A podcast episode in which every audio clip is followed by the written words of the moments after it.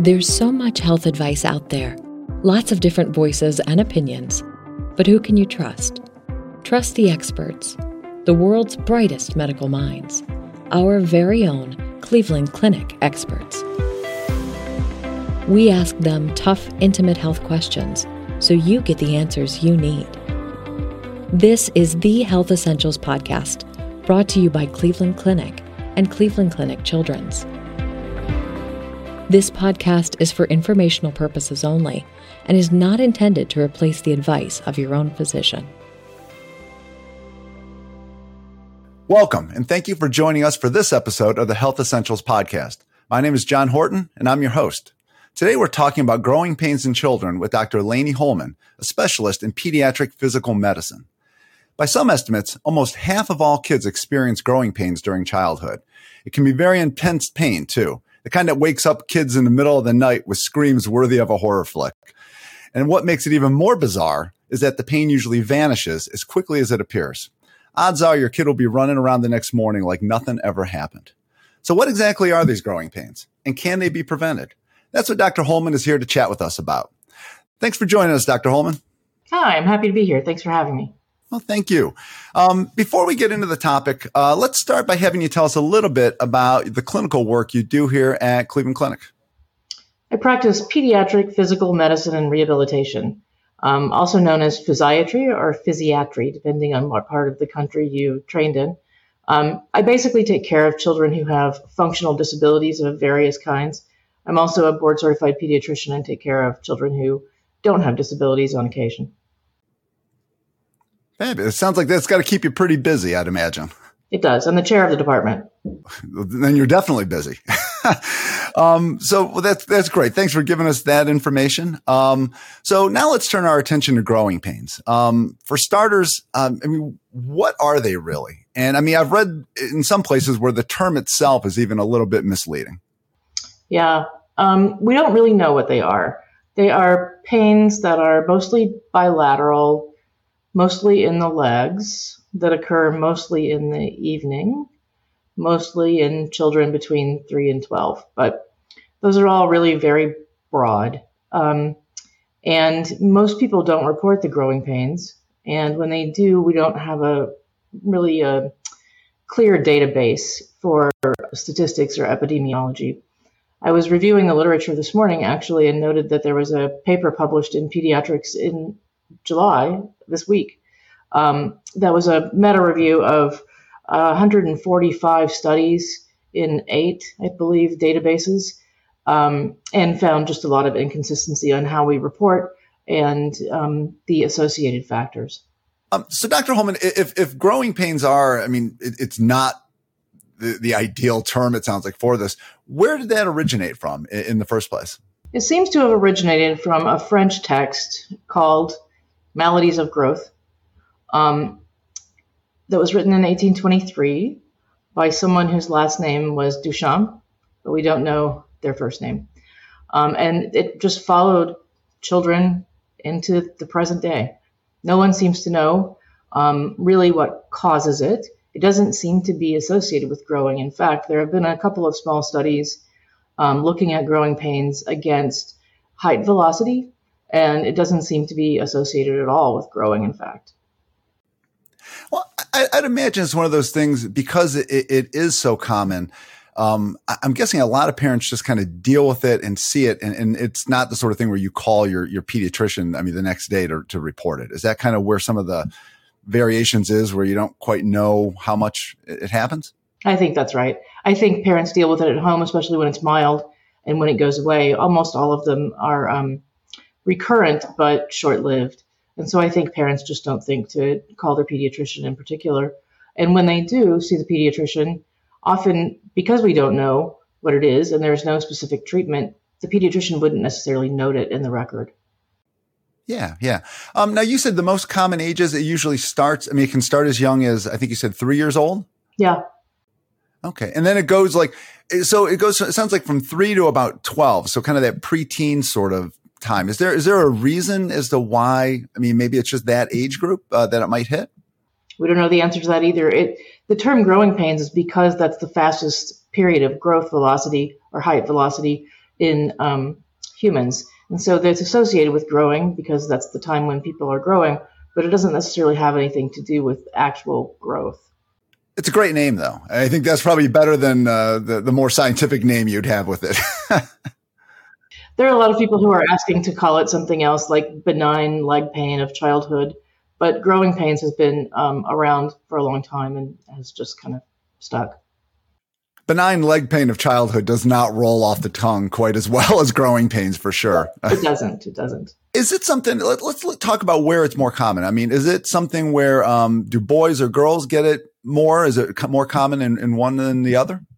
Again, we don't have a great database, but it doesn't seem to have a prevalence um, in boys or girls in particular. It seems to be mostly regional. Most kids experience it, like I said, in the legs there are some kids who will talk about pain in their back or their chest. Um, some kids have complained of jaw pain, but it's pretty unusual. It's almost always both legs. Yeah, yeah. I was going to ask you that with, with some of that, like where it hits the most, because I think legs are the most common thing. And is that more? Is that like kind of in your in your calves, like like those those cramps that just nail you in the middle of the night, or or is it higher up in the leg, or where where, where is it most often? Most of the time, the location is pretty vague, um, which is one of the ways that we decide that it's benign, in fact. Um, most little kids can't describe a muscle cramp. Um, the best I've gotten out of children I've treated have been the words ache um, or just pain. Yeah, yeah.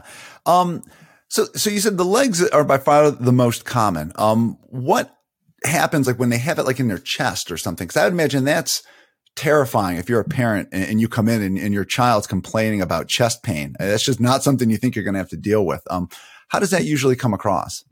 I think usually the children say, I have, have chest pain, my chest hurts, which is alarming to families for sure. But um, cardiac issues in children don't usually present with chest pain the way they do in adults. So it's another way that we can decide that it's benign. Yeah, yeah. Um, and then you said, I mean, you can also, it's something that can be all over. I mean, you can get it in your arms and in, in, in, your hands. I mean, is it even like, like headaches and things like that are, are common with it? Sometimes children will complain of a headache, but most of the time they don't, they're not able to identify, um, head pain. It's almost always legs, but, but it can be all over. When children have all over body pain that doesn't go away, that's usually a different syndrome. Okay. All right. Um, one of the things I know when I was reading up on this, they said that it, it's typically more common in kids if they've had um, like a really active day. If they've been outside running all day, um, you might see it a little bit more. I mean, is that is that kind of a, a common occurrence, or, or you know, and, and why would that be? I we don't know the answer to that, but the answer to why. But it does commonly occur in the evening after an active day. And that sort of lends credence to the theory that there is some musculoskeletal or muscle fatigue um, underlying the pain. But we don't really know that in terms of science. Okay. All right. Um, are there any other symptoms aside from just that, like that, that, that pain? I mean, do you ever see like uh, fevers with it or, um, you know, chills? I mean, you know, anything else that kind of comes along with, with growing pains or is it just pain? No, in fact, it's just pain. And it, by definition, it's episodic, so it self resolves, um, but recurrent, so it may happen again. But if there are fevers or rashes or chills or weight loss or some other systemic symptoms, that needs to be seen by a pediatrician.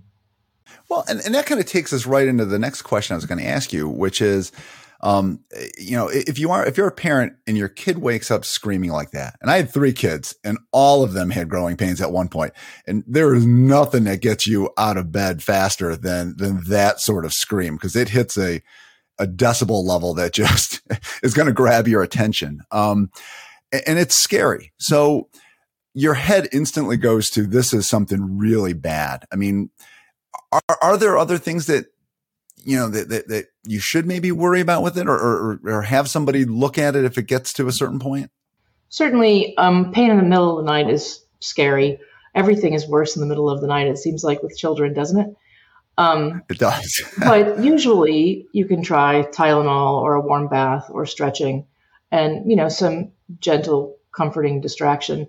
And if the pain goes away, there's not necessarily anything to worry about. But pain that is persistent, pain that is um, very focal, meaning it's just in one particular place, or pain that comes with those symptoms we talked about earlier, definitely needs to be looked at.